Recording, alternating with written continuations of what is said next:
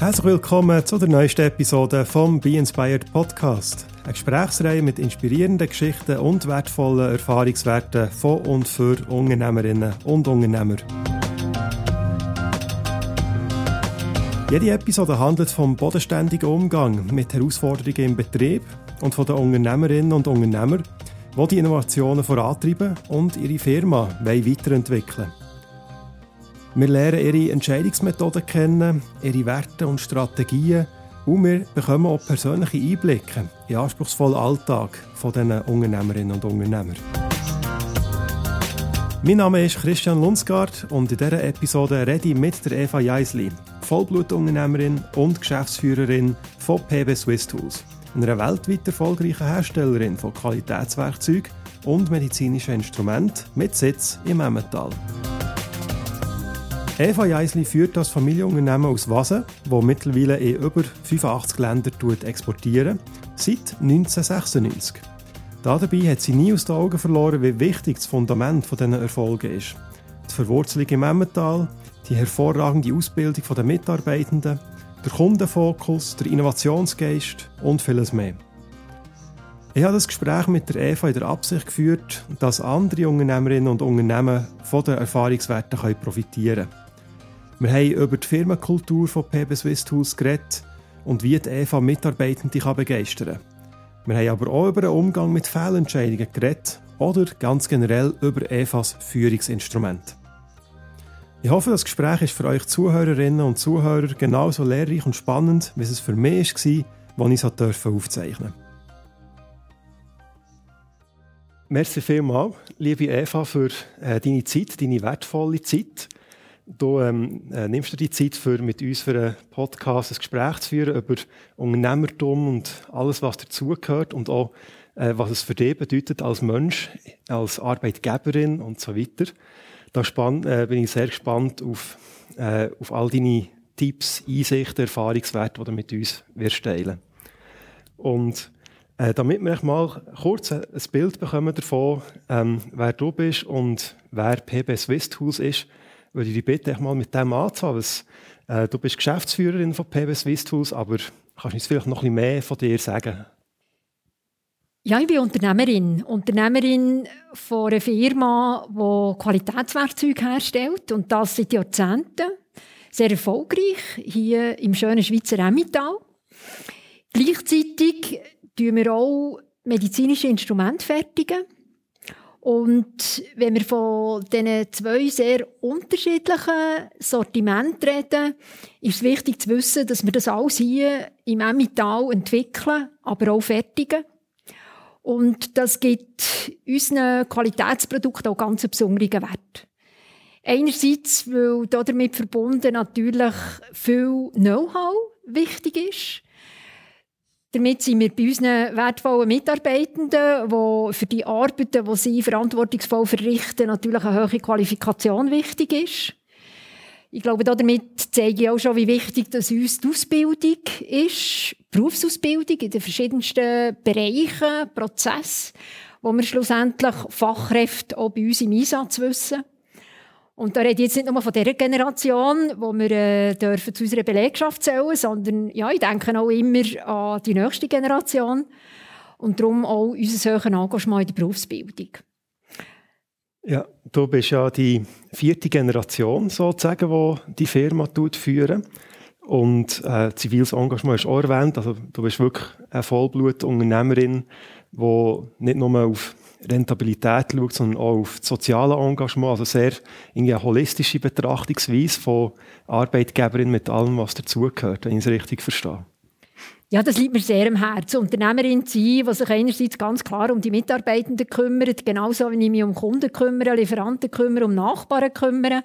Aber gerade bei den Mitarbeitenden ist es ja ganz wichtig äh, zu sehen, dass 95 Prozent unserer Belegschaft ist hier im Emmental daheim ist.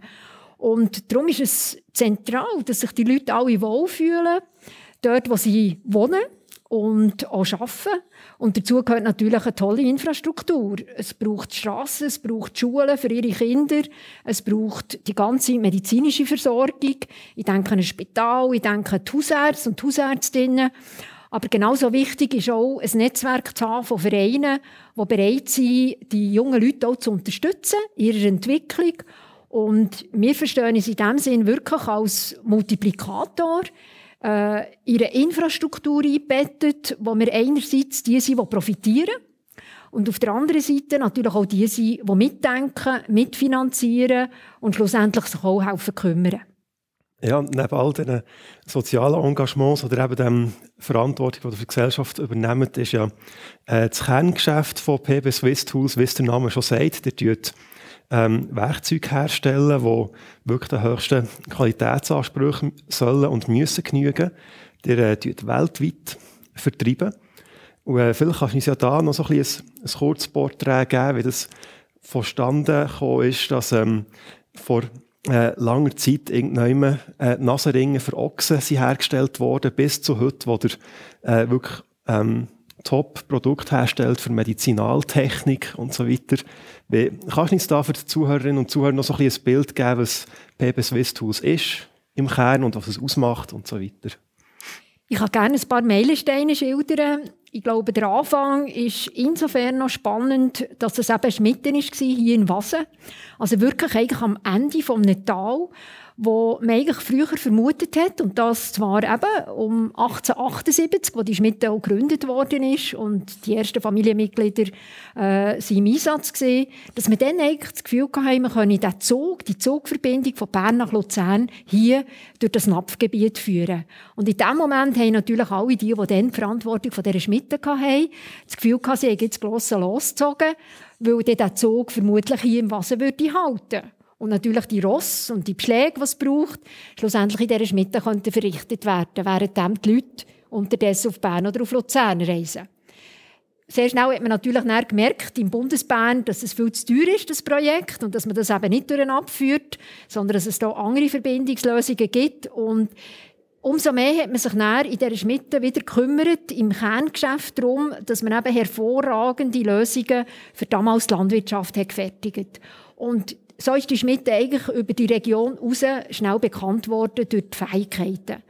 Und das hat wahrscheinlich auch den Impuls gegeben, dass dann nachher viel später, nach dem Ersten Weltkrieg, während dem Zweiten Weltkrieg, wo Grenzen geschlossen worden sind und die Schweizer Armee ihr Werkzeug aus dem Ausland nicht mehr können beziehen dass hier an der Schmiede die Anfrage lanciert worden ist, könntet ihr uns nicht in dem Sinne das Qualitätswerkzeug fertigen. Es ist um Schraubenzieher gegangen und die Herausforderung hat man damals gerne wahrgenommen.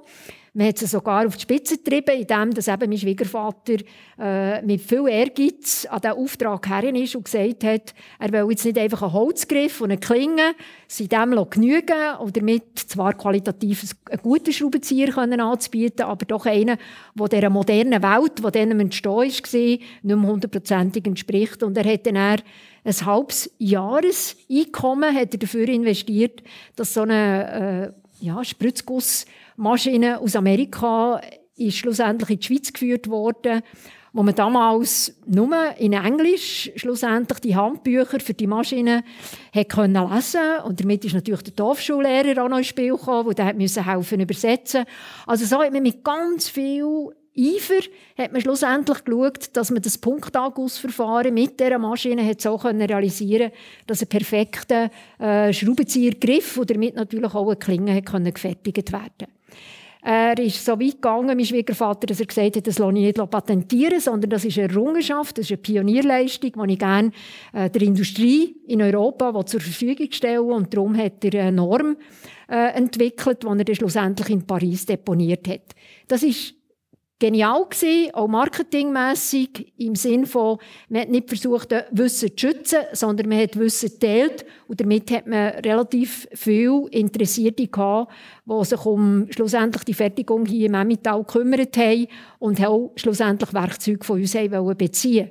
Und so ist im Prinzip das internationale Geschäft insbesondere natürlich aus Europa aus entstanden. Und so hat PB Swistus schon in den 50er, 60er Jahren Produkte exportieren und damit natürlich ein Renommee aufbauen.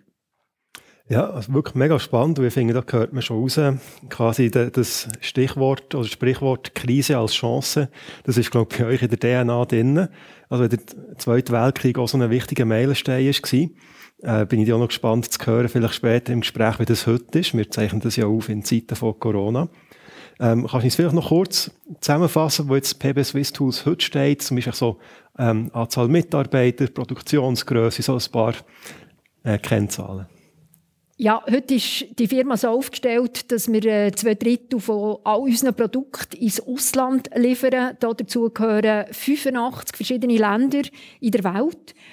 Man darf aber nicht vergessen, dass nach wie vor der Heimmarkt eine hohe Bedeutung hat. Und da sorgen wir auch dafür, da tun wir die Ellbogen ausstrecken, wenn Marktbegleiter aus dem europäischen oder asiatischen Raum hier uns das Leben schwer machen Ich glaube, nach wie vor zu wissen, dass Profis hier in der Schweiz sehr schnell auch in ihrer Ausbildung äh, ein PB Swiss Schraubenzieher in die Hand bekommen, dass sie mit unserem Werkzeug sehr gerne arbeiten, weil es eben ein verlässlicher Begleiter ist und die verschiedenen Berufsausbildner in dieser Industrie und im Handwerk auch dafür sorgen, dass die Lernenden äh, von Anfang an ein qualitativ gutes Produkt haben.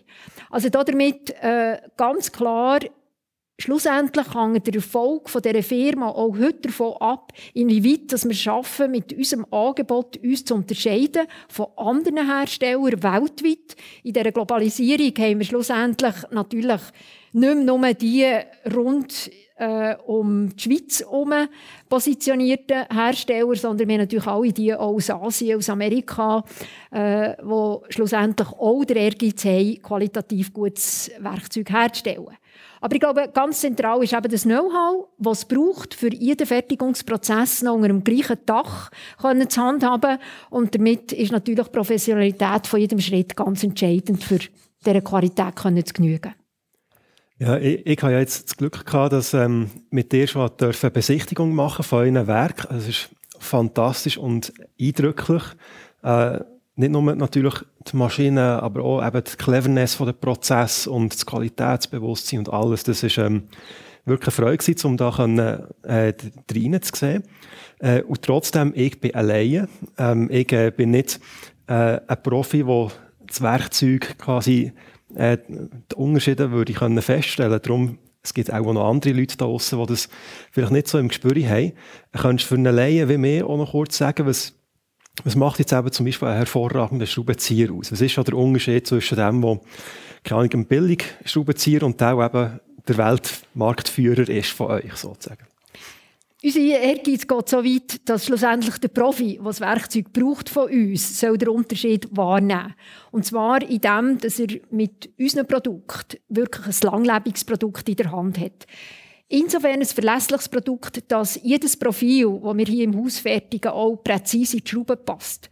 Und dass ein Klingen, auch dann, wenn man damit ein mehr Kraft, als es eigentlich braucht, auf die Klinge setzt, dass dann eben kein Bruch, sondern im Maximum eine Deformation passiert, die ihm darauf aufläuft, dass wir jetzt mit ein bisschen weniger Kraft den Schraubprozess zu Ende führen.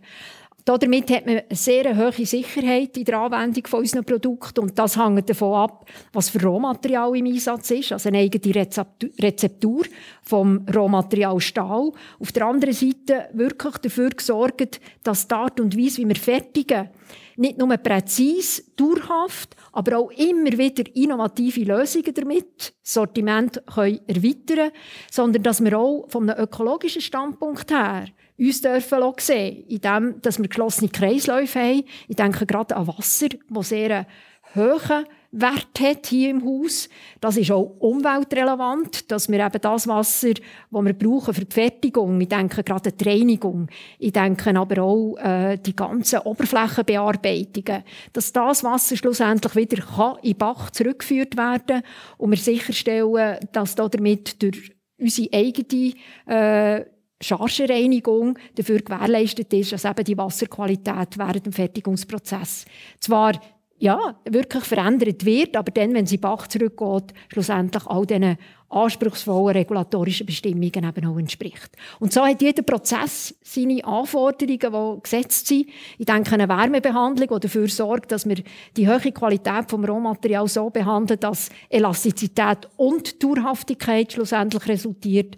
Und so gibt es ganz viel, äh, wo schlussendlich die Summe von diesen Qualitätseigenschaften ausmacht, die eben der Profi in der Anwendung wahrnimmt. Ja, merci vielmals. Und beim Profi, da, eben, da reden wir von einer riesigen Bandbreite. Das kann ähm, jemand sein, der bei einem Uhrwerk etwas schafft, bis hin zu der Windturbine, die geflickt wird und dazwischen irgendwie ein, eine, eine Operation, wo das Gelenk irgendwie äh, erneuert wird. Also es ist wirklich ein riesiges Spektrum, das er da abdeckt an, an Profis.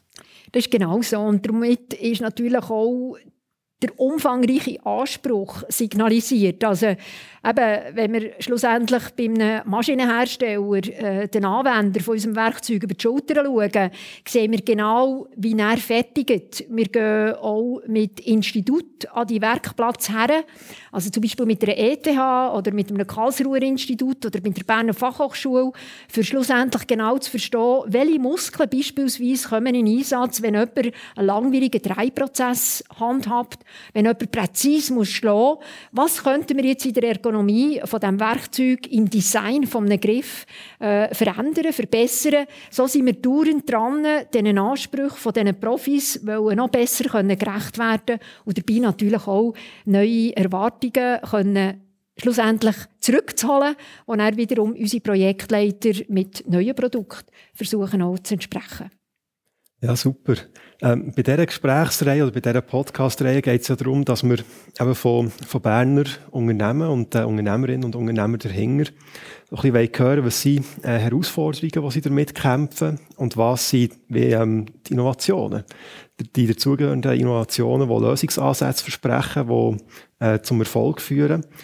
Und äh, du hast jetzt ja schon gesagt, oder es ist so ein bisschen durchgekommen, er trägt sehr einen hohen Kundenfokus, äh, als ein Lösungsansatz ähm, äh, genommen wird, der sehr viele Innovationen hervorruft.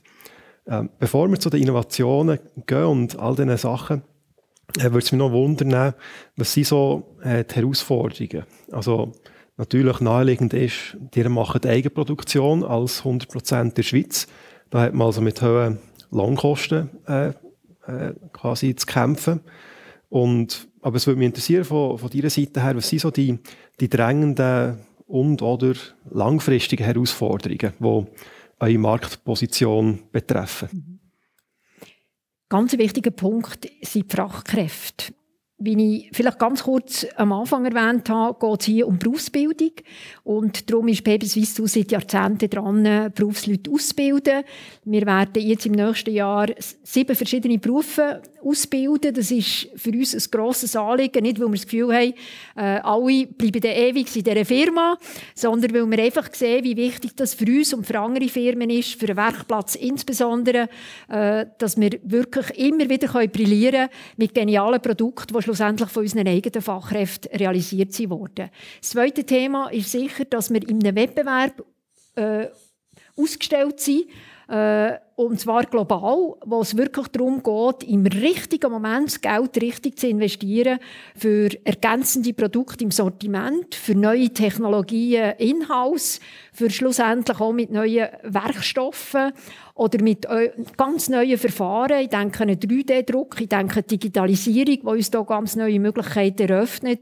Schlussendlich uns wieder so wettbewerbsfähig können weiterentwickeln, dass wir wirklich den anderen Marktbegleiter beispielsweise in Deutschland, in Frankreich und so weiter, können die bieten. Nachher gibt es andere Anforderungen, wo wir jetzt ganz konkret mit der Pandemie konfrontiert sind, wo es in erster Linie darum geht, die Mitarbeiter zu schützen vor einer Ansteckung. Auf der anderen Seite geht es darum, äh, gerade wenn ich zurückdenke, an die erste Welle im Frühling von diesem Jahr mit unseren Kunden weltweit im Austausch zu sein und zu verstehen, wie die ganze Pandemie ihre Industrie und damit auch ihre Geschäftstätigkeit einen Einfluss hat. Und hier ist natürlich zentral für uns, dass wir äh, Opportunitäten nicht verpassen, auch in diesem Jahr, wenn wir nicht reisen können, wenn wir nicht vor Ort sein können, in diesen 85 verschiedenen Ländern, wo wir unsere Produkte schlussendlich auch verkaufen können, sondern ganz schnell, agil, können den Informationsfluss auch mit neuen Tools, virtuellen Meetings und so weiter sicherstellen, damit wir sicher auch im Gespräch, im Dialog mit unseren Kunden immer wieder sehen, wo gibt es die Nischen, wo sich PB Swiss Tools neu positionieren kann und ihre Produkte auch verkaufen kann. Super, also was ich da mitnehme, unter anderem das Thema eben Fachkräfte, Talent, das Know-how. Ähm, du hast auch gesagt, Geld richtig investieren. Man, man, muss die Wettbewerbsfähigkeit immer konstant hochhalten. Und das geht nicht ohne Investitionen. Von dem her habe ich das Gefühl, du hast uns schon ein gutes äh, Bouquet gegeben von Herausforderungen.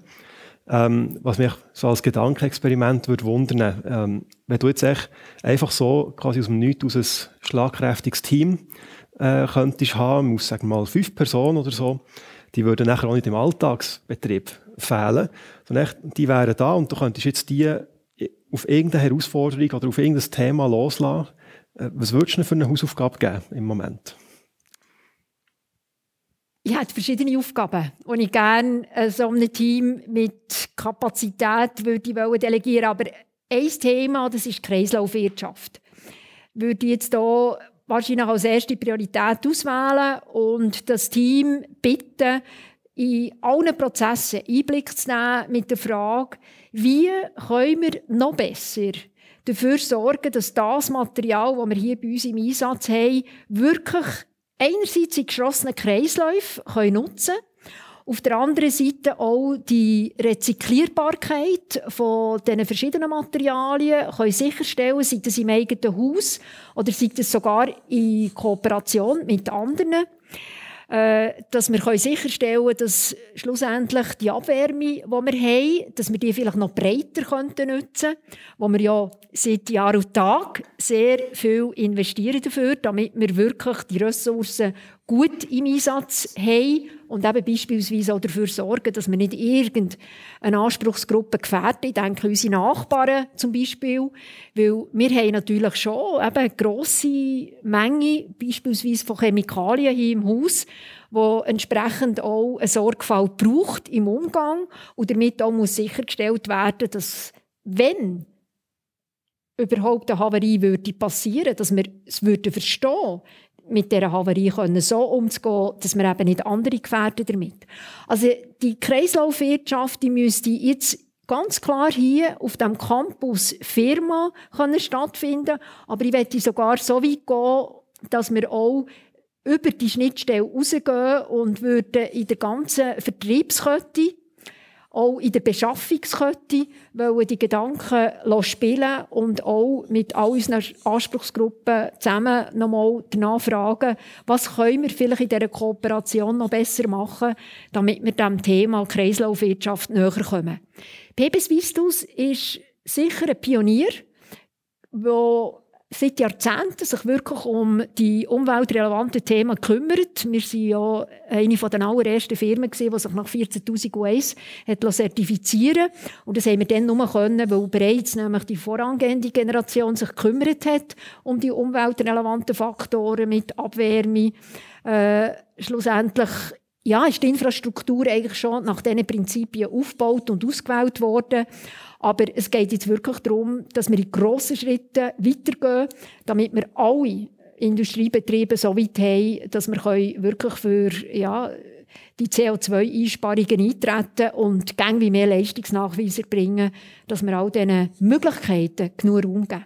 Mhm. Äh, super spannend. Da könnte man jetzt auch schon gerade da ein einziges äh, Gesprächsthema machen. Das sollten wir vielleicht mal vertiefen noch.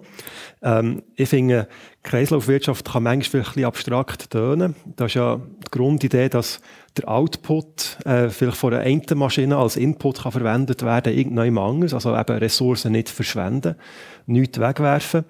Und bei der Besichtigung habe ich schon ein Beispiel von dem gesehen. Es gibt sicher viel, viel mehr als nur das eine Beispiel.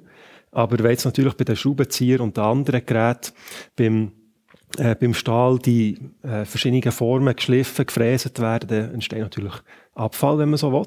Aber der tut er eben beispielsweise schon heute rezyklieren und nachher äh, weiterverwenden. Kannst du uns das als konkretes Beispiel vielleicht nennen für, eben für Kreislaufwirtschaft? Genau, wir können beim Rohmaterial bleiben und eben, es gibt Späne in der Zerspannung beispielsweise, und zwar feine Mengen. Und das wird natürlich vom Profi abgeholt und schlussendlich für die Aufbereitung wieder so zweckgestellt, dass man schlussendlich zwar weniger wertvollen Stahl und auch verschiedene Eisenmaterialien damit kann wiederherstellen kann. Aber eben, hier haben wir einen Kreislauf, der geschlossen wird, jetzt nicht hier im eigenen Haus, sondern mit entsprechenden Kooperationspartnern. Nachher haben wir aber andere Lösungen, beispielsweise eben Wasser wo wir äh, durch die ganze Galvanisierung, also Oberflächenbearbeitung, Bäder haben, die schlussendlich in sich geschlossen sind, die also durch Reinigungsphasen wieder aufbereitet werden, damit wir immer mit dem gleichen Wasser wieder arbeiten können. Oder ein anderes Beispiel, Rohmaterial vergriffen. Da haben wir ein Acetobutyrat, wo in dem Sinn wirklich der Anguss von diesen Griffen, die es gibt, aus den Formen heraus, schlussendlich auch wieder zerhacken und das Material wieder beimischen, so dass eben schlussendlich auch dort äh, man nicht äh, Abfall generiert, sondern im Gegenteil wieder einsetzt. Mhm. Merci für die paar Beispiele. Und Kreislaufwirtschaft ist ja nicht nur etwas, was ökologisch Sinn macht, sondern auch ökonomisch viel Potenzial hat. Darum für, für viele KMUs da draussen sicher ein grosses Thema, das sie könnten. Äh, hast du vielleicht jetzt aus eurer langjährigen Erfahrung der ein oder andere Tipp oder Erfahrungswert, wie das äh, eben auch andere KMU sich diesem Thema können annähern können? wie könnte ein Einstieg in das Thema gelingen? Mit wem sollte man reden oder was sollte man anschauen? Also ich glaube schon, dass ganz viele Industriebetriebe, so ist meine Erfahrung, eigentlich gerade mit der Einführung des Umweltschutzgesetzes äh, sich extrem mit dieser Frage beschäftigt haben. Und wenn ich sage extrem, meine ich, dass sie auch viel investiert haben. Und oder Beispiel Abwärme, Beispiel äh, Umgang mit Emissionen und so weiter. Da haben wir natürlich in der Schweiz auch den ganz grossen Vorteil, dass wir auch die entsprechende Technologie haben, die uns helfen, wenn es Emissionen gibt, die an der Quelle äh, einzudämmen und schlussendlich nicht unsere Mitarbeitenden diesen Emissionen aussetzen. Und die Investitionsbereitschaft ist in diesem Thema ganz wichtig. Und darum glaube ich schon, dass jede Firma und alle Verantwortlichen sich mit der Frage zuerst müssen beschäftigen müssen, was sind überhaupt in unserem Fertigungsprozess die umweltrelevanten Faktoren. Ähm, da schafft man im nach dem Pareto-Prinzip und fragt sich, was fällt am meisten ins Gewicht. Eben bei uns ist es Wasser, bei uns ist natürlich Wärme und bei uns ist sicher auch Chemikalien, nebst anderem. Und nachher schaut man natürlich, dass man diese Faktoren im Auge behalten und dort Einsparungen machen kann. Und damit hat man natürlich genau den ökologischen Gewinn, genauso wie auch der ökonomischen. Weil, wenn ich weiss, wie ich meinen Strom, meinen wertvollen Strom, der mir viel Geld kostet, am sinnvollsten einsetze, ich denke gerade an die ganze Schichtbetriebsorganisation, dann weiss ich schlussendlich auch, dass ich damit Geld sparen kann und einen vernünftigen Umgang finden, auch für unsere Umwelt. So gibt es erzielte Nutzenfaktoren, die eigentlich den, den verschiedensten Interessen schlussendlich genügen. Ja. Sehr gut. Ich, habe das Gefühl, wir können ähm, jetzt schon voll einsteigen ins Thema Lösungsansätze, Innovationen, wie das ihr eben probiert, Herausforderungen zu meistern. Weil das Kreislaufwirtschaftsthema ist jetzt eigentlich gerade schon äh, ein gutes Beispiel von Prozessoptimierungen oder Innovationen im Prozess. Ähm, wir haben ein paar Beispiele schon gehört. Hast ähm, du wie eine Art ein, ein Framework oder eine Methodik, wie das du an die Sache hergehst, für aus einem vielleicht abstrakten Ziel äh, ja, wirklich einen handlungsfähigen oder konkret umsetzbaren Prozess zu generieren. Du hast das Pareto-Prinzip genannt, so die 80-20-Regel ist schon ja, eben bekannt unter dem Namen, mit 20% vom Ressourceneinsatz irgendwie 80% vom Ziel erreichen. Aber hast du vielleicht eben so ein paar Learnings oder eine Methode, wie dass du an Prozessoptimierungen hergehst?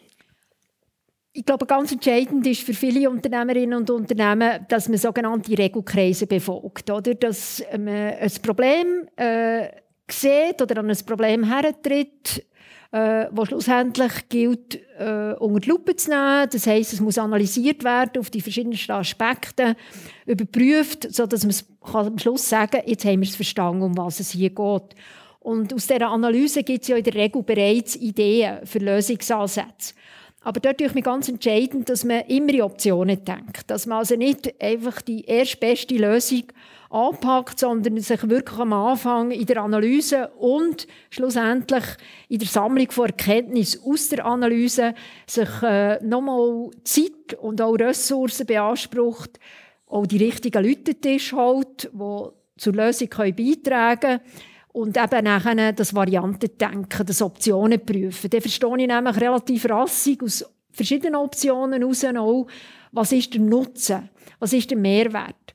Und indem dass ich den Mehrwert erkenne vom jeweiligen Lösungsansatz, kann ich sowohl von der betriebswirtschaftlichen Seite wie beispielsweise auch von der qualitativen Seite her, von der Seite Ökologie, Nachhaltigkeit auch entsprechend gewichten und dann den richtigen Weg bestimmen, damit eben beispielsweise die Investition am richtigen Ort und im richtigen Moment eingesetzt wird. Aber das braucht eine Mehrperspektivität, wo schlussendlich da drinnen beruht, dass eben die richtigen Expertinnen und Experten mitdenken und helfen, die Lösungen nicht nur aus der Analyse zu sehen, sondern auch helfen umsetzen. Und wenn wir die Lösung umsetzen, schauen wir unterwegs auch immer, gibt das der erwartete Nutzen? Ist die Wirksamkeit wirklich die, die hier erwartet wird? Und das ist schlussendlich auch der Gedanke vom Regelkreis, dass ich nicht nur analysiere, umsetze, sondern dass ich eben auch wiederum überprüfe und aus dieser Überprüfung sehr, sehr häufig auch nochmal äh, Erweiterungsschritte erkenne, wie ich das Problem vielleicht noch besser an die Hand nehmen kann. Und das sind nachher verschiedene Loops, was da dazu in der Regel braucht. Das sind keine geradlinigen Prozesse. Das braucht schlussendlich auch ein bisschen Schnuff dafür. Manchmal muss man unterwegs auch ein bisschen tüfteln, weil äh, man nicht alles kann berechnen kann, sondern manchmal eigentlich auch im Experimentieren schlussendlich ganz kreative Wege erst eröffnet werden, die dem Schluss wirklich helfen, etwas Gutes daraus zu entstehen. Und etwas Gutes daraus entstehen heisst ja, ich habe am Schluss einen Mehrwert erzielen. Und der Mehrwert lässt sich eben auch berechnen. Also auf diese Art und Weise ist sicher immer sehr ein anspruchsvoller Prozess damit verbunden. Ich kann mir gut vorstellen, dass beim Thema Experimentieren und man kann nicht alles berechnen, man muss auch mit Kreativität an die Sache gehen und echt ausprobieren, dass wir da sehr eine gute Brücke haben wieder zu, äh, zu den Fachkräften, zu den Mitarbeitenden. Wir haben gerade bei äh, Besichtigung vor dieser Aufzeichnung äh, sind wir äh, an einen Mitarbeitenden daran gelaufen, der wirklich gerade jetzt wieder eben iterativ an einer Produktinnovation schafft. Das ist jetzt nicht eine Prozessoptimierung unbedingt, aber gleich das Experimentieren, das scheint bei euch äh, sehr stark in der DNA innen zu sein. Wie können wir vielleicht so ein bisschen zum Thema äh, Mindset oder Kultur, Arbeitsweise äh, ein bisschen reden? Und das ist sicher auch Teil von vielen Lösungsansätzen bei euch. Ja, ich glaube, das Düfteln ist wahrscheinlich auch hier im Emmental nicht so schlecht verankert, wenn ich ähm, an die Entwicklung von der Käse, von der Produktion denke, wenn ich denke, wie viele geniale Ideen hier in diesen engen Tälern entstanden sind, für das man am Schluss den Käse weit exportieren Und äh, ja, durch das auch Überleben in diesen in dieser schwierigen ländlichen Region hat können sicherstellen Und das Düftel ist bei unserer Firma auch ganz entscheidend, weil es ist schlussendlich jede Mitarbeiterin, jeder Mitarbeiter hat eigene Ideen, wie auch ganz einfache Prozesse können optimiert werden können. Und wenn wir Raum geben, für dass die Mitarbeiterin schlussendlich ihre eigenen Ideen im Sinne von einem kontinuierlichen Verbesserungsprozess kann an den Tag legen und helfen, dafür sorgen, dass das schlussendlich auch wirklich stattfindet, was sie sich überlegt hat, äh, glaube ich, haben wir ganz viel, vielleicht manchmal kleine Schritte, die zu einem grossen Ganzen beitragen, wo wir damit uns wieder profilieren können, im Markt. Und es braucht auch Geduld. Es braucht manchmal auch Fehler können machen, wo man nicht gerade der Weg irgendwie äh, restriktiv behandelt wird, sondern im Gegenteil, dass man äh, schlussendlich verstärkt wird, wenn es vielleicht nicht gerade sofort die richtigen Resultate gibt, was man sich an Lösung vorgestellt hat, sondern schlussendlich auch äh, unterstützt wird, wenn es darum geht, einen anderen Weg zu begehen. Und die Fehlerkultur, die damit verbunden ist, ist natürlich hier im Haus äh, ein wichtiger Erfolgsfaktor. Auch wenn im Lean-Management eine No-Fehlerkultur zelebriert wird, äh, wo schlussendlich wir dann, wenn das fertige Produkt aus dem Markt geht, sehr wohl auch beanspruchen. Aber unterwegs, wie das Produkt entsteht oder neue Produkte weiter oder anders entwickelt werden, brauchen wir die Fehler, um daraus zu lernen und eben andere Wege zu begehen. Und wir haben ja nicht äh, von ungefähr auch Düfteli-Workshops bereits für Schüler und Schülerinnen äh, in der Schulstufe, für sie genau in dem, dass wir mit einem Flipperkästen bauen und so weiter, sie können ein bisschen auf diesem Weg mitnehmen und können Mut machen, dass sie mit ihren eigenen Hängen und mit ihrem logischen Denken schon zu ganz genialen Lösungen ähm, können Produkte entwickeln und vielleicht können wir nicht selten bei so einem Düfteli-Workshop auch etwas von unserer Kultur weitergeben.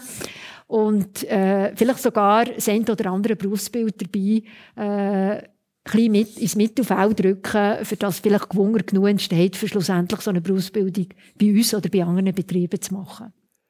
Ich glaube, eigentlich jeder Unternehmer oder jede Unternehmerin wünscht sich, Mitarbeitende zu haben, die äh, stark mitdenken, die überall äh, Optimierungen sehen und so weiter. Ähm, ich habe den Eindruck bei euch bekommen, also da ist äh, sehr viel Herzblut und Engagement bei den Leuten dabei. Ähm, wie gelingt das Kunststück? Also bin mir sicher, da gibt es einige Zuhörerinnen und Zuhörer, die denken, ja, so ein Team wünsche ich mir auch oder diese Belegschaft wünsche ich mir auch. Ähm, hast du vielleicht ein paar, eben auch da wieder äh, Erfahrungswerte aus, aus deiner langjährigen Erfahrung. Wie, wie kommt es zu diesem äh, Spirit? Ist das etwas, wo man schon bei der Einstellung quasi muss siebeln oder kann sich jemand in das hineingeben, hineinwachsen? Oder wie, was hast du da für Erkenntnis? Also neue Mitarbeiterinnen und Mitarbeiter, die wachsen ja in eine Kultur hinein und selbstverständlich trägt jede Person, die zu dieser Belegschaft gehört, mit ihrem Verständnis über was richtiges, falsches Verhalten oder was äh, die richtigen Werte sind, etwas zu dieser Kultur bei. Das fängt im kleinen Team an, das geht weiter über die ganze Firma und am Schluss äh, schaffen wir einander ja vor allem gut in die Hand. Bei diesem Zusammenarbeiten ist sehr zentral, dass wir immer wieder den Gewunger für die Arbeit aufbringen, die die anderen verrichten. Und bei diesem Gewunger liegt sehr viel Chancen damit verbunden, dass ich auch Wertschätzung zeige. Dass ich mich dass ich nicht nur die Neugierde aufbringe für was macht äh, der andere oder die andere Mitarbeitende, was trägt sie zu einer guten Lösung bei, sondern dass ich wirklich mit Interesse ihrer aller Seite stehe, wenn es um die Frage geht, wie kann sie sich verändern, wie kann sie ihren Rucksack Qualifikation erweitern dass ihr die Möglichkeit geben, eben ganz konkret mit Fort- und Weiterbildung, mit Coaching, was ja auch immer das könnte sein, schlussendlich ihre, ihr Talent, ihre Fähigkeit weiterzuentwickeln und Perspektiven geben und vor allem sicherstellen, dass sie und er mit dem, was sie mitbringen, eine sinnvolle Arbeit können verrichten hier im Haus. Und sinnvolle Arbeit verrichten heisst ja auch, es wissen alle, welchen Nutzen ihre Arbeit schlussendlich für das grosse Ganze in sich birgt. Und da glaube ich schon, dass wir in der Führung hier ganz eine verantwortungsvolle Aufgabe haben, nämlich die Wertschätzung der einzelnen Mitarbeiterinnen und einzelnen Mitarbeiter mit auf den Weg zu geben. Und Team auch unterstützen, wenn sie dran sind, ihre Zusammenarbeit, ihre Teamentwicklung äh, schlussendlich weiterzuführen. Da braucht es auch Raum dafür. Es braucht auch Momente, wo sich das Team kann zusammenfinden kann, mit Regelkommunikation. In dem, dass man mit Kennzahlen versucht zu verstehen, wie die Leistung schlussendlich Resultat zeigt. In dem, dass man Verbesserungsprozesse versucht, so weit zu messen, dass man schlussendlich den Mitarbeiterinnen auch das Zeichen geben kann, welchen Wert und welche Wirkung jetzt schlussendlich Veränderungsprozesse mit sich bringen. Also ich glaube, das sind alles ähm, so Momente, wo mit einer hohen Transparenz äh, schlussendlich Leistung nicht einfach nur gemessen wird, im Sinne von wollen kontrollieren, sondern im Sinne von wollen miteinander wieder Wege suchen, wie man die Leistung optimieren kann. Super, merci vielmals für das ähm, ganze Bouquet von, von Möglichkeiten. Ich, ich kann mir vorstellen, dass gewisse Sachen sind ähm, vielleicht schwerer greifbar, weil es vielleicht eine Art Atmosphäre ist, weil in einem Betrieb herrscht. Andere Sachen kann ich mir vorstellen, sind sehr ähm, kann man gut eben auch wieder in Prozesse irgendwie einbetten oder man kann es irgendwie institutionalisieren.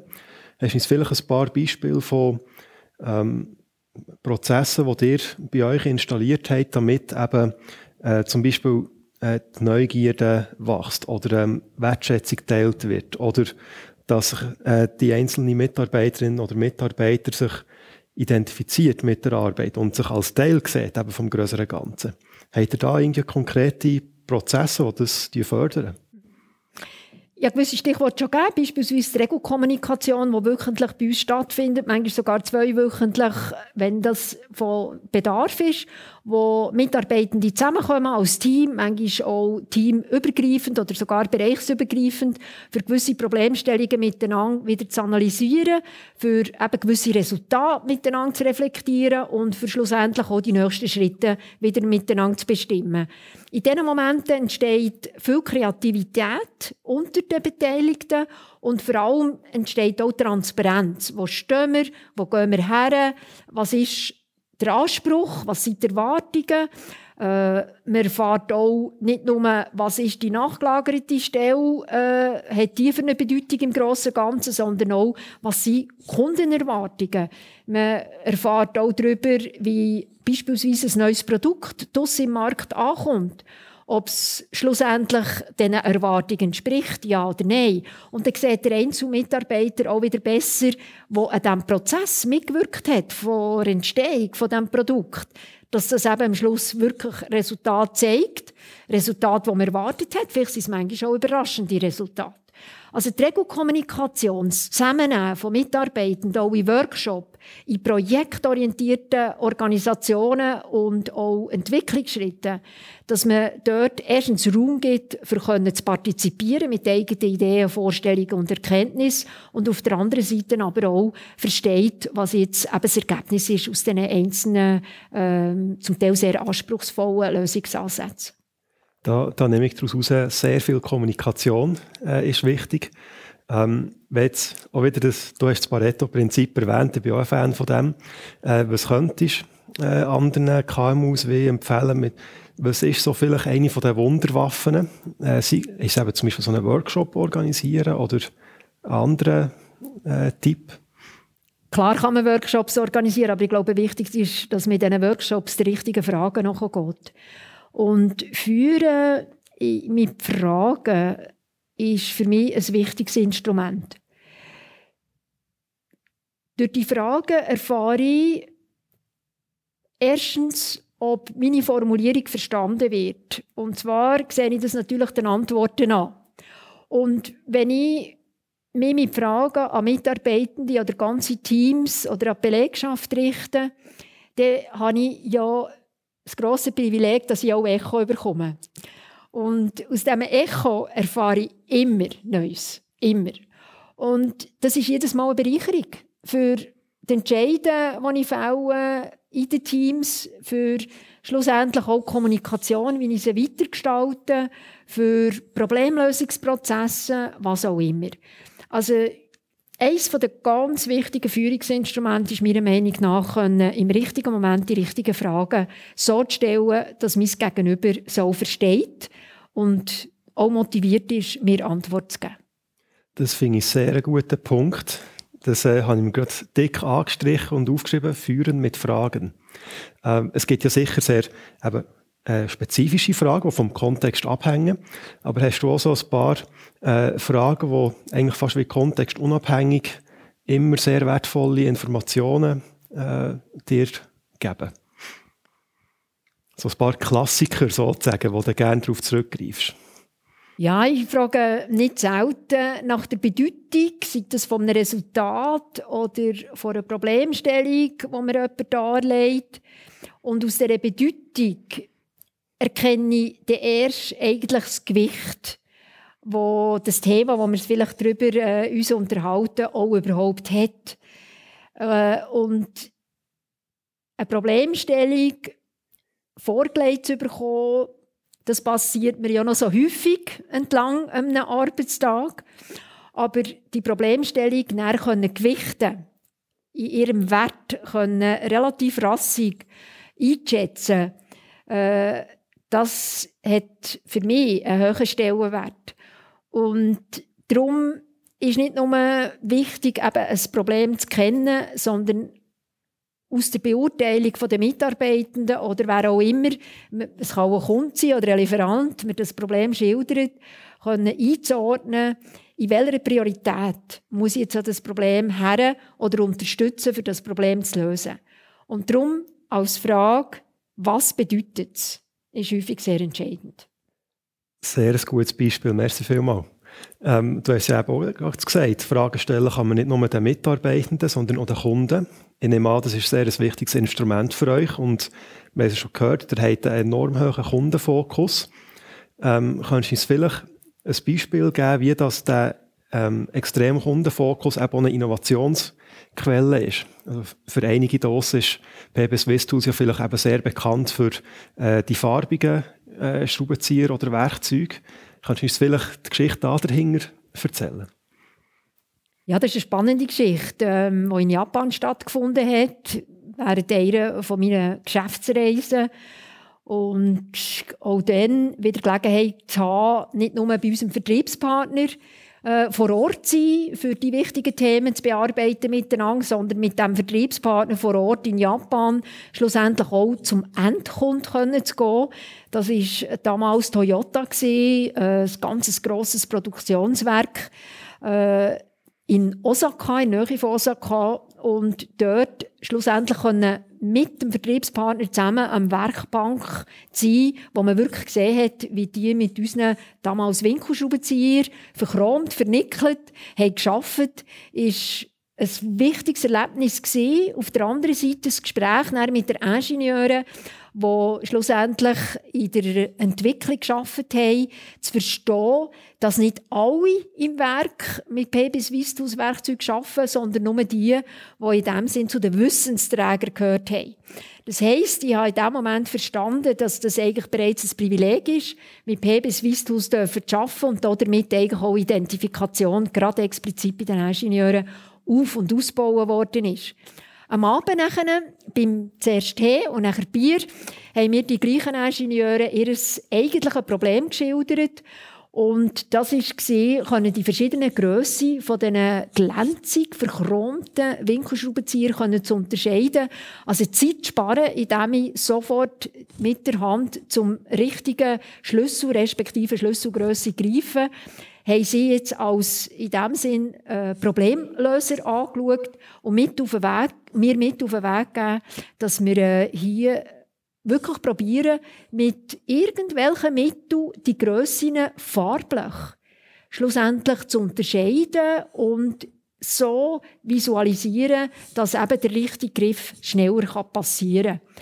Und als ich dann zurückgekommen bin und das mit unseren Leuten in der Entwicklung besprochen habe, ist die Begeisterung zuerst nicht so gross gewesen, weil man hat so ein bisschen den Verdacht gewittert, dass dann schlussendlich äh, die Winkelschraubenzieher zu Buntstiften könnten werden und wir damit schier verwechselt werden mit Garandage.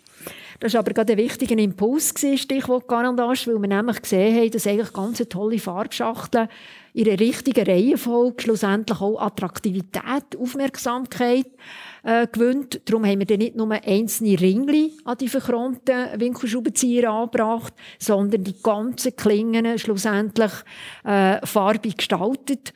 Und das hat zwar zuerst bei den Männern vor allem eine gewisse Skepsis geweckt, gerade weil es so farbig bunt dahergekommen ist. Aber schlussendlich durch das, dass einzelne Vertriebspartner mutig waren und gesagt haben, oh, das probieren wir jetzt zu promoten, äh, wir sehr schnell ganz ein hohes Interesse hatten, weil Eben, es war nicht nur Design, gewesen, es war Funktionalität damit verbunden, ein Mehrnutzen, ein Mehrwert. Und das hat schlussendlich der Profi angesprochen. Egal ob Frau oder Mann, heute hat jeder äh, Winkelschraubenzieherhersteller so eine Farbkodierung. Also PB Swistus hat dort eine Pionierleistung gebracht, die längstens weltweit im Markt eine Anerkennung findet. Ich finde das ein, ein, fantastisches Beispiel aus mehreren Gründen. Zum einen ist es äh, äh, Innovation, äh, Neuentwicklung, die recht banal tönt. Wir machen unsere Instrumente jetzt farbig. Und gleichzeitig ist es zu einem Bestseller geworden. Das heisst, eine banale oder vermeintlich einfache Innovation hat wirklich einen riesigen Impact gehabt eigentlich. Und ein anderes, anderes Element, das mir gefällt, ist, eben das, das ist entstanden, weil ihr im Dialog war mit den Kunden, eben das wieder führen mit Fragen und das Gespräch suchen. Und nachher auch wieder der Punkt, du als Unternehmerin, als Entscheidungsträgerin, hast sehr viele verschiedene Meinungen all die Leute haben ihre verschiedenen Gewichtungen. Und nachher ist es dein Job, deine Gewichtung zu machen und nachher den Entscheid zu fällen. Also, ähm, ich habe das Gefühl, gerade auf, auf das könnte man ja vielleicht eingehen, eben das Thema Gewichten von Informationen, äh, Entscheidungen fällen unter Unsicherheit. Ähm, wie, wie gehst du da dran her, wenn du eben von äh, Mitarbeitenden Einschätzungen hörst, Vertriebspartner, Endkunden, wie tust du das alles in ein Gesamtpaket packen und nachher einen Entscheid fällen.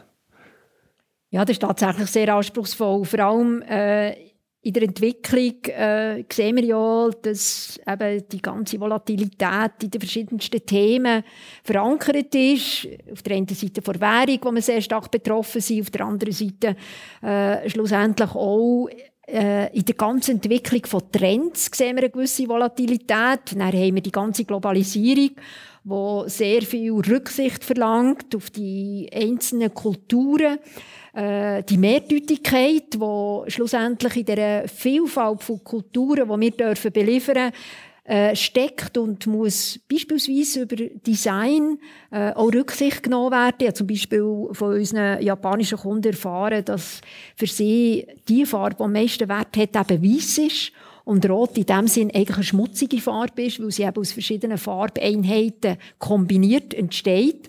Und durch das hat der Kunde sogar weiße Griffe wollen. Und das hat bei uns natürlich eine gewisse Skepsis wiederum ausgelöst, weil man hat sich gefragt, ob man die Händchen mit diesen weißen Griffen zusammen muss verkaufen muss. Aber auch da hat man Lösungen gefunden dafür.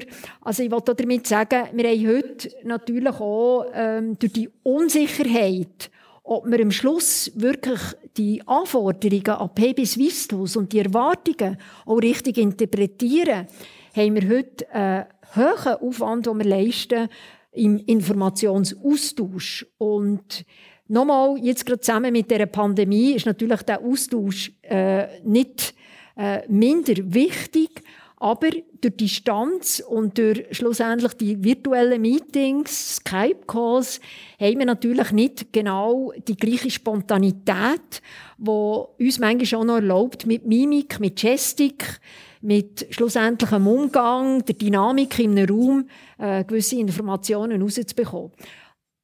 Damit bin ich beim Punkt, dass schlussendlich immer ein Evaluationsprozess von Bedeutung ist. Bei allem, was eigentlich an mich hergetragen wird, gehe ich schlussendlich in einen grösseren Verbund von Beteiligten und suche mit ihnen die Evaluation zu machen. Ich bleibe nicht am Bürotisch und mache es allein, sondern ich gehe wirklich an die, trete die her, wo ich weiss, sie können mithelfen, die Ausgangslage besser zu gewichten, besser zu verstehen und am Schluss im richtigen Moment helfen, den Entscheid zu fällen. Ich gebe damit nicht Verantwortung ab, die schlussendlich ich als Inhaberin und Geschäftsführerin muss tragen aber ich gebe schlussendlich am Entscheidprozess genug Gewicht, indem dass ich eben Expertenwissen herhole für schlussendlich die Vielfalt, die Komplexität, die Unsicherheit in der Beurteilung so weit äh, zu minimieren, dass wir am Schluss einen vernünftigen Entscheid fällen können. Aber ich realisiere natürlich schon, dass ausgesprochen in dieser Situation jetzt noch zusätzlich mit der Pandemie und allen anderen unsicheren Faktoren wir doch immer relativ hohen Restfaktor haben, den ich als Unternehmer als Risiko betitle, wo wir jedes Mal wieder abwägen müssen, können wir es tragen oder können wir es nicht tragen. Und da glaube ich, gibt es nicht einfach einen Weg. Aber es gibt eine Führung, die damit beansprucht wird, die viel äh, emotionale, aber auch kognitive Intelligenz verlangt. Und wir haben ja häufig wenig Zeit, für genau diese Analysen und diese Beurteilungen Raum zu geben. Und gerade dann ist es umso wichtiger, dass im richtigen Moment die richtigen Leute am Tisch weiss, die helfen, die Situation richtig zu beurteilen. Aber nochmal, die Risikobetrachtung, die bleibt uns schlussendlich nicht erspart. Aber genauso wollen wir ja die Chancen und die Opportunitäten können nutzen Und dann bleibt eben häufig äh, uns nicht erspart, dass wir es gleich mit gewissen Risiken halt abfinden und die auch eingehen. Aus dem heraus lernen wir in Regel auch sehr viel. Und auch äh, auf einer obersten Führungsebene passieren Fehlentscheide. Und die schlussendlich im richtigen Moment können, möglichst schnell zu korrigieren, und zwar wirkungsvoll zu korrigieren, das ist ja dann wiederum unsere Aufgabe. Mhm. Du sprichst so viele spannende Sachen, ich würde gerne aber mehrere Sachen gleichzeitig nachher weiter besprechen. Aber vielleicht jetzt gerade dein sozusagen Schlusswort von, von deiner vorherigen Antwort. Es gibt einfach letztlich auch Fehlentscheidungen. Die kann man sicher nicht äh, verhindern und das kennen wir alle. Ähm, und auch da geht es nachher wieder darum, ähm, den richtigen Zeitpunkt eben zu finden, wo man realisiert, hm, der Entscheid der braucht eine Korrektur. Ähm, man kann, äh, es ist sehr verlockend nach dem blöd gesagt, nach dem Prinzip Hoffnung das Gefühl haben, äh, es braucht noch ein bisschen länger und dann kommt es dann schon. Der Durchbruch kommt dann schon. Ähm, auch da wieder, das ist natürlich ein Balanceakt, aber die, ähm, wie erkennst du oder erkennt ihr eben im Team, wenn das es Zeit eben vielleicht auch ist, bei einer Idee oder einer Entscheidung den Stecker zu ziehen, eine Kurskorrektur zu machen. Was hast du da herausgefunden über die letzten Jahre? Also es gibt natürlich die betriebswirtschaftlichen Messlatten, äh, wo wir schlussendlich über unsere Kennzahlen, über das ganze Cockpit äh, doch die Entwicklung gut können beobachten können. Aber es gibt nebst dem so viele Soft Factors, die einem auch darauf auflöpfen können, dass eigentlich so, wie man die Situation beurteilt hat, eben noch zu wenig Faktoren mit berücksichtigt waren. Oder dass sich schlussendlich äh, die Wahrheit äh, ihre Dimension äh, eher wiederfinden wo man vielleicht noch gar nicht daran gedacht hat. Und ich glaube, dort gibt es nichts anderes, als einfach ehrlich zu sich selber zu sein. Und sich auch immer wieder Rechenschaft darüber abzugeben, wo fühle ich mich noch nicht sicher genug. Und da hilft mir eben sicher mal äh, das kognitive Verständnis sehr weiter, aber auch das Bauchgefühl.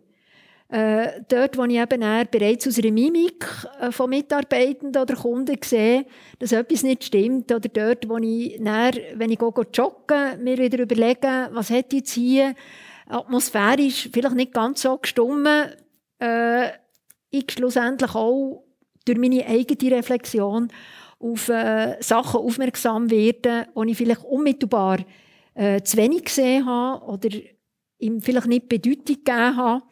Aber im Nachhinein, unter Umständen, wenn ich mir den Raum gebe und äh, schlussendlich, ja, es braucht immer auch Zeit, und Bereitschaft, sich mit gewissen Sachen wieder auseinanderzusetzen, äh, mir selber auch eingestehen, dass eben nicht schwarz und nicht weiß, sondern grau oder vielleicht sogar bunt das Resultat am Schluss zum Ausdruck kommt. Äh, ich glaube, in dem, dass ich selber versuche, so transparent wie möglich mir, aber auch anderen gegenüber zu sein, äh, meine Aufgaben wahrnehmen. Das ist in der Führung, glaube ich, ganz zentral. Mhm. Du, du machst mir wirklich als äh, Gesprächspartner gleichzeitig sehr einfach und gleichzeitig sehr schwierig, weil du sagst so viele spannende Sachen und ich weiß aber fast nicht, welche Diamanten da ähm, weiter zu verfolgen. Äh, darum gebe ich dir jetzt mal selber gerade die Wahl. Ähm, ich finde, du hast etwas angesprochen jetzt mit, eben, ich muss als Unternehmerin, als Entscheidungsträgerin auch mehr, mehr Raum schaffen für die Selbstreflexion, um herauszufinden, wieso sich etwas vielleicht noch nicht richtig anfühlt auch trotz eben vielleicht der kognitiven Faktoren, die irgendwie vielleicht ein gutes Bild machen, aber etwas stimmt da noch nicht ganz. Also das wäre ein Thema, wie noch ein bisschen tiefer reinzugehen, dass äh, sich Raum geben, für sich zu reflektieren. Äh, und das andere, was mich halt eben auch neugierig macht, ist, Ähm, nebst den betriebswirtschaftlichen Indikatoren, wo man kann sagen, das sind so ein bisschen die, die offensichtlichen Erfolgsfaktoren, sei es der Cashflow oder EBITDA und all die Hard Facts, wie man so schön sagt, ähm, nimmt es mich auch Wunder, was für dich äh, zu den nicht offensichtlichen Erfolgsfaktoren gehört, wo, wo man eben vielleicht im betriebswirtschaftlichen Studium nie mit auf den Weg bekommt oder auch sonst nicht so oft gehört. Wir können ja über beides reden natürlich, aber ich überlasse dir mal gerne mhm. die Möglichkeit, mit deinem eigenen Flow weiterzugehen.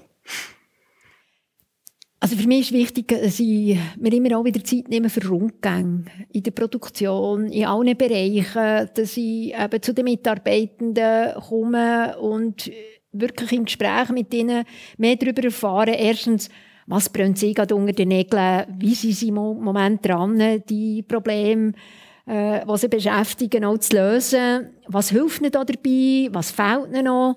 Ähm, Beispielsweise habe ich äh, gerade äh, Rückblick und Ausblick gemacht in einer Gruppe von Mitarbeitern. Und dann habe ich zum Beispiel die Frage gestellt, was ist für euch in diesem Jahr wichtig gewesen? Und dann die erste Antwort, die ich bekommen habe, war, die Sicherheit zu haben, dass ich hier mit grosser Wahrscheinlichkeit an der Arbeit nicht angesteckt werde.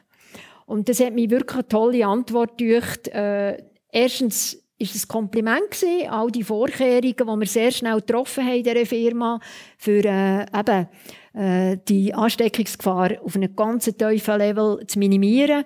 Auf der anderen Seite hat es mir auch wieder gezeigt, dass am Schluss der Mitarbeiter einfach gemerkt hat, in diesem Jahr, Gesundheit hat so einen hohen Stellenwert. Und eine andere Antwort war, ich habe einfach wiederum gemerkt, wie wichtig für mich äh, schlussendlich eine sinnvolle Arbeit ist. Dass ich am Morgen kann kommen und hier kann werken und ich einfach merke, das, was ich hier leiste, das hat eben seinen Wert und seine Bedeutung und für das wird ich auch geschätzt. Und dann denke ich auch, ja, dann haben wir doch schon relativ viel gut gemacht.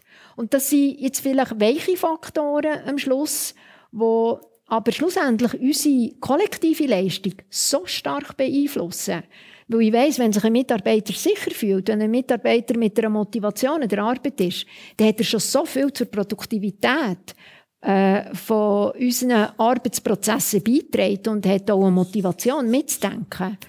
Als wenn er eben nicht motiviert ist und sich nicht sicher fühlt und vielleicht sogar noch müsste Angst haben, äh, die Gesundheit damit zu gefährden.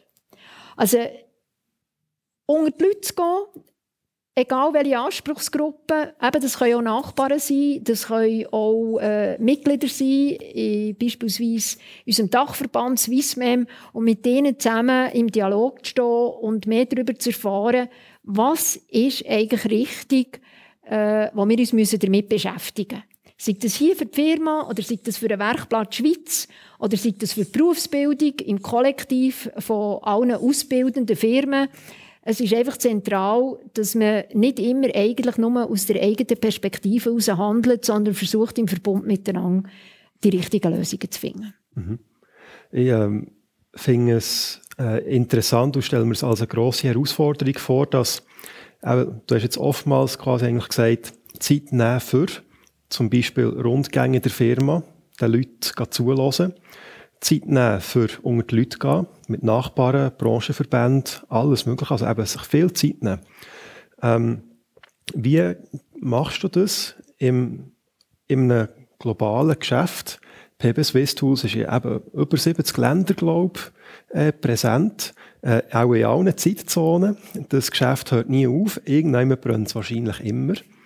Ähm, was sind irgendwie deine äh, was ermöglicht es dir, dass du trotzdem äh, durch die Zeit kannst nehmen Also sieht das jetzt, wie grenzest du dich ab, dass äh, die Ruhe und die Aufmerksamkeit findest für das Zeitnehmen oder ja, wie auch immer die Frage willst beantworten, aber das würde mich wundern. Gut, ich glaube, wir sind in glücklicher Lage, dass ich eine gute Konstitution habe, dass ich nicht so viel Schlaf brauche, dass ich viel Freude habe an meiner Arbeit und den Menschen, die ich mitnehme, zusammen im Dialog stehen. Sei das hier Firma oder außerhalb. Äh, dass ich dort auch viel Energie tanken kann, dass ich eine Familie habe, die wirklich ein unglaublicher Kraftfaktor ist für mich. Ähm, dass ich gesund sein kann und so weiter. Das sind sicher mal ganz elementare Voraussetzungen.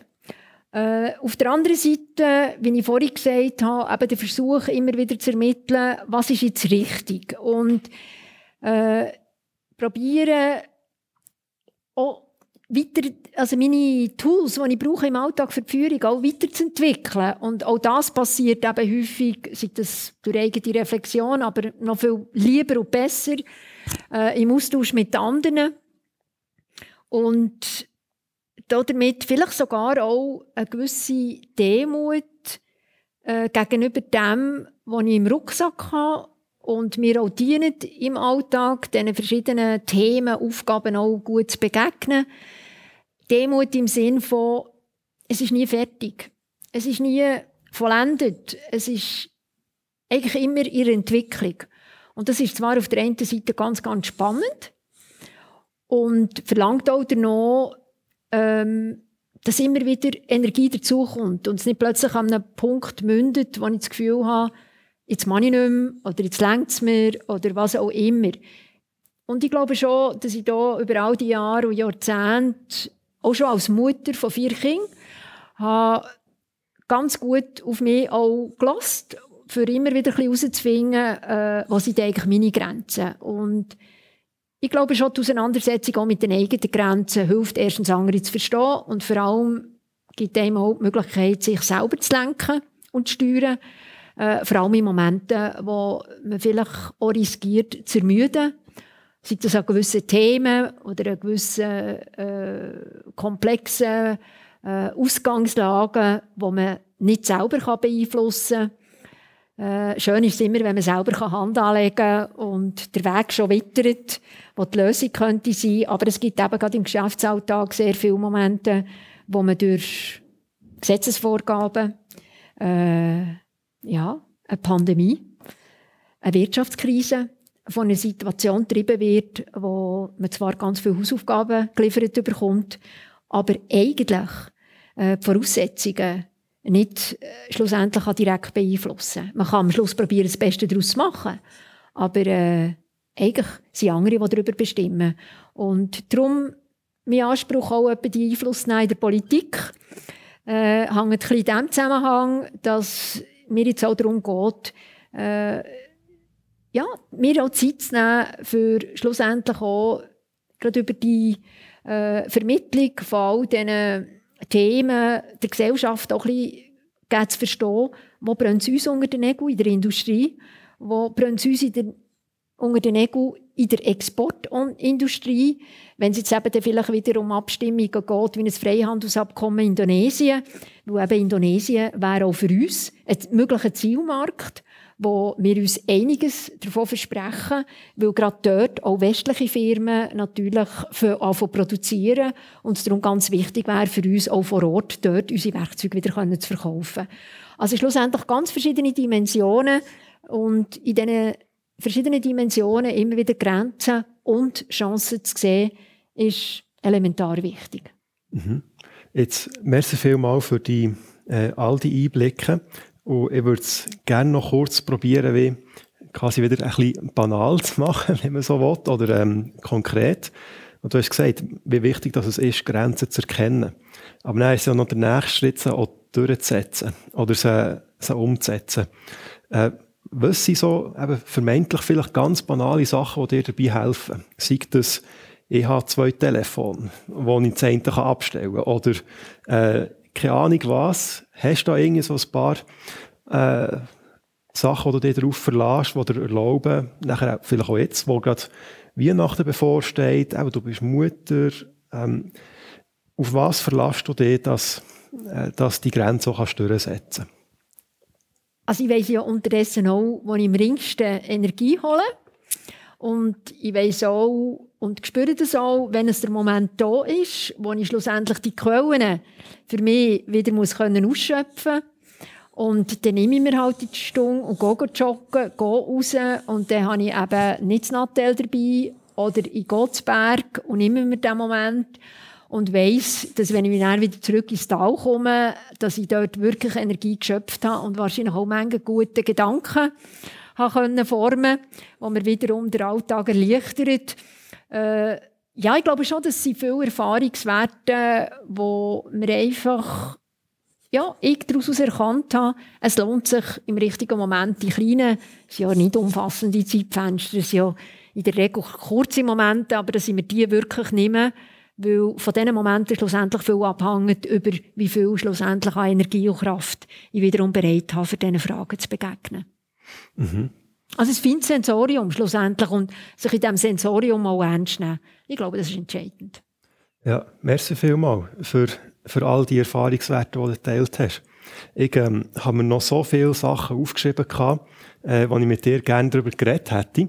Ähm, ich erlaube mir noch kurz, äh, sagen wir mal, wie eine Art so ein bisschen Schnellschuss, Hüftschuss zu machen, die vielleicht jetzt nicht so dem Kontext sind, aber echt, äh, du als Person und dir als Firma bietet so viele Themen, ne? da würde ich gerne so wie im, Schnellantwortverfahren noch ganz schnell durchjassen und nachher langsam zum Abschluss kommen. Aber ähm, eben, ihr seid ja bekannt und ihr schwört darauf, dass ihr 100% Eigenproduktion macht. Ihr seid mit allem in der Schweiz. Ähm, ihr äh, schwört auch auf die kurzen Wege, enge Zusammenarbeit. Ähm, was sind da, äh, oder was an dem, an dem Modell, oder welche Elemente von diesem Modell würdest du jetzt so anderen Berner KMUs können empfehlen? Oder wo siehst du da die Stärken, wo, wo andere KMU können, äh, heranschauen und profitieren? In unserem globalen Wettbewerb haben wir wenig Zeit für das, was wir anbieten, noch besser zu machen. Und wenn ich die Prozesse, sei es in der Fertigung oder auch in der Entwicklung, hier im eigenen Haus habe, kann ich viel schneller reagieren. Und von unseren Mitarbeitenden auch verlangen, dass sie sich so gut in die Hand schaffen, dass wir für ein marktreifes Produkt eben weniger Zeit brauchen als beispielsweise unsere Marktbegleiter. In dem, dass ich als Pionierin im Markt auftrete mit einer Lösung, habe ich einen Vorsprung mir an Land gezogen, der unter Umständen nicht nur Renommee schafft, sondern auch Umsatz generiert. Und das sind die Momente, wo es darauf ankommt und eben gerade in dem, dass ich alles unter einem Dach habe, eine Agilität kann taglegen kann, die vielleicht mein Marktbegleiter nicht kann. Und das ist nachher letztlich auch ähm, eben etwas, was offensichtlich die hohen Lohnkosten kompensiert und all das. Der Deal geht auf, offensichtlich. Es muss eben das marktreifes Produkt sein, eins, das wirklich das einhaltet, was es verspricht. Wir sagen ja, wir sind in dem Sinne zuverlässige Qualitätswerkzeughersteller. Und auf die Zuverlässigkeit muss man sich können verlassen. Und das beweisen wir mit jedem Produkt und auch mit jeder äh, neuen Innovation. Super. Und nochmal kurz zurück zum, äh, zu deiner Rolle als Unternehmerin.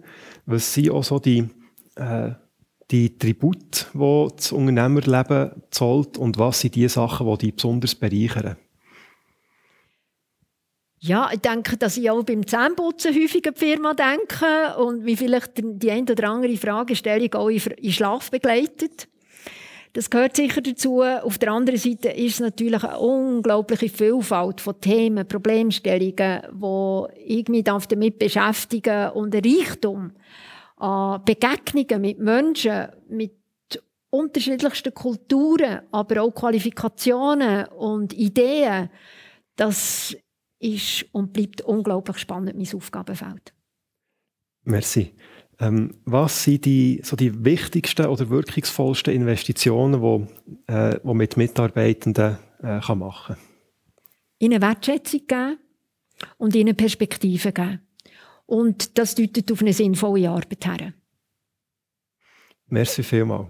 Und jetzt, äh, was sind noch so die grossen Meilensteine, die äh, du dich als Unternehmerin, aber auch äh, sich das Unternehmen kann darauf freuen An was arbeitet ihr jetzt und wie geht es weiter mit PB Swiss Tools? Ich bin in einer Phase von meinem Leben, wo ich eine grosse Verantwortung trage für die Nachfolgelösung. Nachfolgelösung, die in dem Sinn den Anspruch hat, dass die Firma erfolgreich in Zukunft entwickelt werden kann. Das heisst, dass die Ressourcen, die über all die Jahre und Jahrzehnte aufgebaut worden sind, dass man dort wieder anknüpfen kann. Dass aber auch der Rahmen geschaffen ist, wo man die Ressourcen auch weiterentwickelt. Weil die Anforderungen, Trends, die Ansprüche, äh, die werden nur noch komplexer.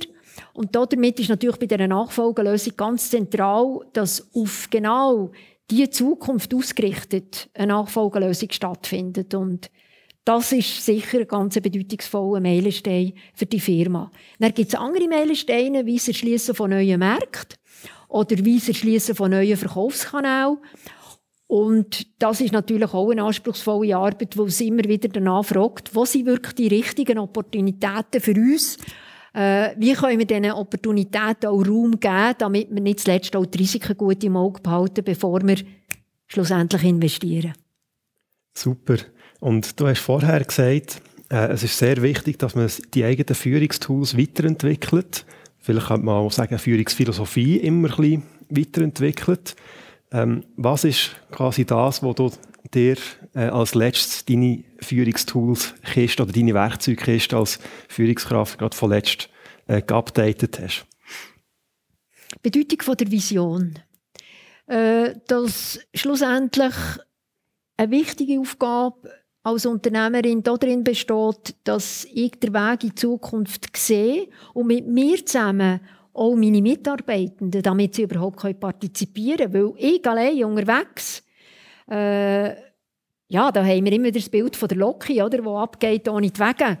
Äh, das kann es nicht sein. Und wenn ich aber eine Vision verstehe, so zu vermitteln, dass ich damit Freude, Gewunger, Lust partizipieren kann, dabei äh, mobilisieren, dann habe ich sicher schon sehr viel Energie äh, damit mobilisiert, wo wir garantiert in dieser anspruchsvollen Vision äh, schlussendlich brauchen unterwegs. Und im besten Fall habe ich sogar in dem, dass ich die Vision auch teile und verständlich mitteile, habe ich auch schon ganze Ziele, die helfen mitdenken, ihren Beitrag dazu leisten, was ist vielleicht noch ein bisschen utopisch an dieser Vision, wo muss man sie vielleicht noch ein bisschen mehr schärfen, damit äh, sie auch umsetzbar ist und so weiter. Also ich habe mir damit vielleicht schon gerade das Korrektiv auch aufbauen, damit ich eben nicht abhebe, sondern immer wieder auf dem Boden der Realität bleibe, auch wenn es visionär bleibt. Aber es muss ja immer einen Bezug haben zu der Gegenwart, es muss immer einen Bezug haben zu, es ist machbar am Schluss, weil sonst kann ich auch keine Energie und vor allem auch nicht Freude dafür mobilisieren. Und die visionäre Kraft schaue ich als sehr zentral an in einem unternehmerischen Alltag. Ja, und mit dieser visionären Antwort möchte ich mich ganz herzlich bedanken für das für mich äußerst spannende Gespräch und für deine Zeit, die du für uns investiert hast. Merci vielmals. Es war gerne, es war auch für mich spannend. Danke.